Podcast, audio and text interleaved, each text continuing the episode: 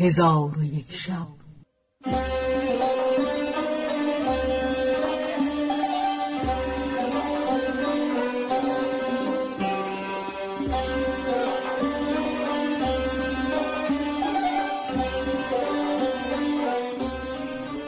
داستانهایی برآمده از ژرفای تاریخ و تمدن و فرهنگ مشرق زمین.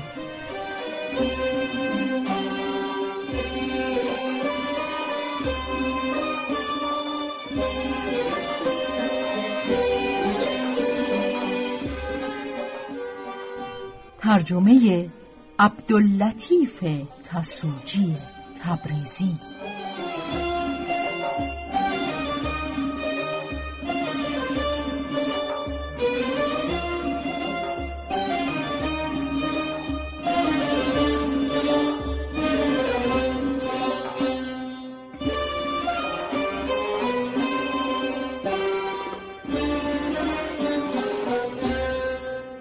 چون شب یکصد و بیست و سیم برآمد.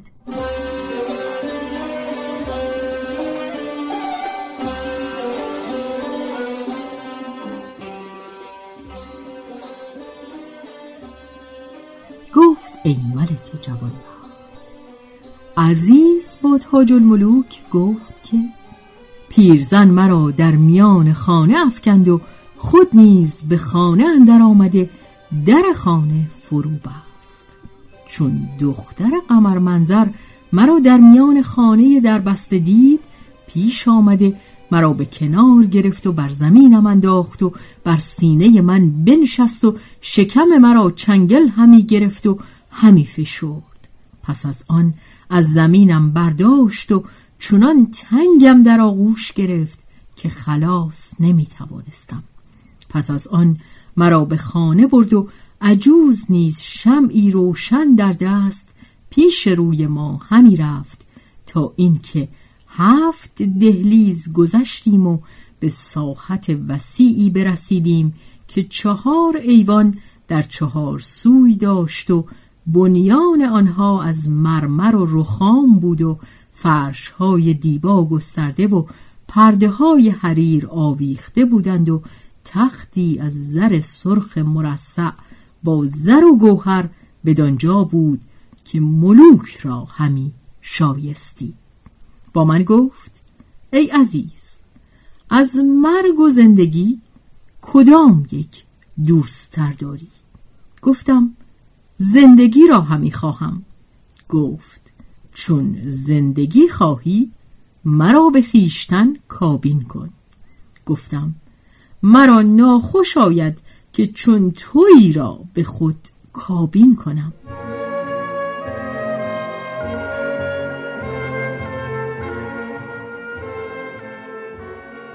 گفت اگر مرا تزویج کنی از دختر دلیله محتاله سالم مانی. گفتم دلیله محتاله کیست؟ بخندید و گفت چگونه تو او را نمی‌شناسی که یک سال و چهار ماه است که همدم او هستی؟ خدا او را بکشد که از او مکارتر کس به جهان اندر نیست و او پیش از تو بسی جوانان کشته و بسی کارها کرده.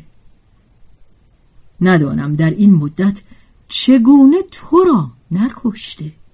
من چون سخنان او را شنیدم در شگفت ماندم و با او گفتم ای خاتون تو او را از کجا شناخته ای؟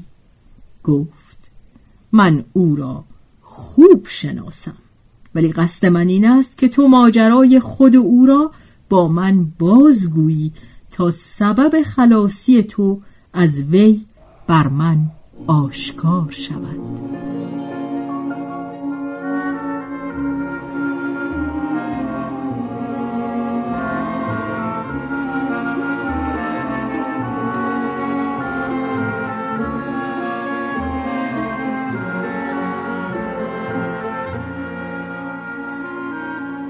پس من سرگذشت خود را از آغاز تا انجام و حکایت دختر امم عزیزه را به او بیان کردم. آن دختر چون از مرگ عزیزه آگاه شد دلش بر او بسوخت و آب از چشمانش فرو ریخت و با افسوس و حسرت دستها به یکدیگر بسود و گفت ای عزیز خدا تو را در مرگ او شکیبایی دهد که او سبب خلاص تو بوده است. اگر او نبودی دختر دلیله محتاله تو را هلاک می ساخت و من پس از این نیز از مکرهای او بر تو همی ترسم.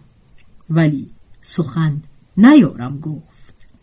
من به او گفتم که شدنی ها شده است. دیگر چاره نیست. پس سر بجنبانید و گفت مانند عزیزه را نتوانی یافت. من به او گفتم که دختر امم عزیزه هنگام مرگ وصیت کرده که من دو کلمه با او بگویم و آن دو کلمه این است که درست پیمانی زیبا و عهد شکنی ناشایست است. چون دختر این سخن از من بشنید گفت ای عزیز به خدا سوگند که همین تو را از او خلاص کرده و به سبب همین دو کلمه تو را نکشته است و خدا بیامرزد دختر ام تو را که در مرگ و زندگی سبب خلاص تو گشته و به خدا سوگند که من پیوسته آرزو می کردم که یک روز با تو به سر برم ولی مقدور نمی‌شد مگر امروز که به حیله تو را به دینجا آوردم و تو اکنون خورد سالی و مکر زنان و حیله عجوزکان ندانی.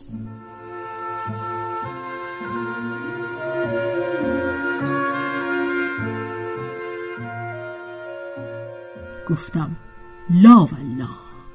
گفت پس از این دل شاد باش که اگر دختر امتون مرده است من به جای او هستم. چون تو جوان زیبا و بدی و جمالی از این سبب من تو را به حکم خدا و سنت پیغمبر همی خواهم به شوهری گزینم و هرچه که از خواسته و کالاهای قیمتی خواسته باشی بهر تو آماده خواهد شد و از من تو را رنجی نرسد و همیشه تو را نان گرم و آب سرد مهیا خواهد بود و از هر جهت تو در رفاه و خوشی به سر خواهی برد و به هیچ وجه تو را اندوهی نخواهد رسید و از تو توقعی ندارم که از بحر من مالی صرف نموده یا رنجی ببری و تنها من از تو همی خواهم که میان ببندی و دل قوی داری. آنگاه با عجوز گفت ای مادر هر کس که در نزد توست حاضرش کن. ناگاه عجوز چهار تن شهود عدول بیاورد و چهار شم روشن کرده بگذاشت. پس شهود به خانه اندر آمده مرا سلام کردند و بنشستند. دختر برخواسته چادر بر سر خیش افکنده و پاره ای از شهود را وکیل عقد خود کرد و ایشان را گواه گرفت که تمامت مهر گرفتم و علاوه بر آن از مال پسر ده هزار درم به زمت من است. چون قصه به دینجا رسید بامداد شد و شهرزاد لب از داستان فرو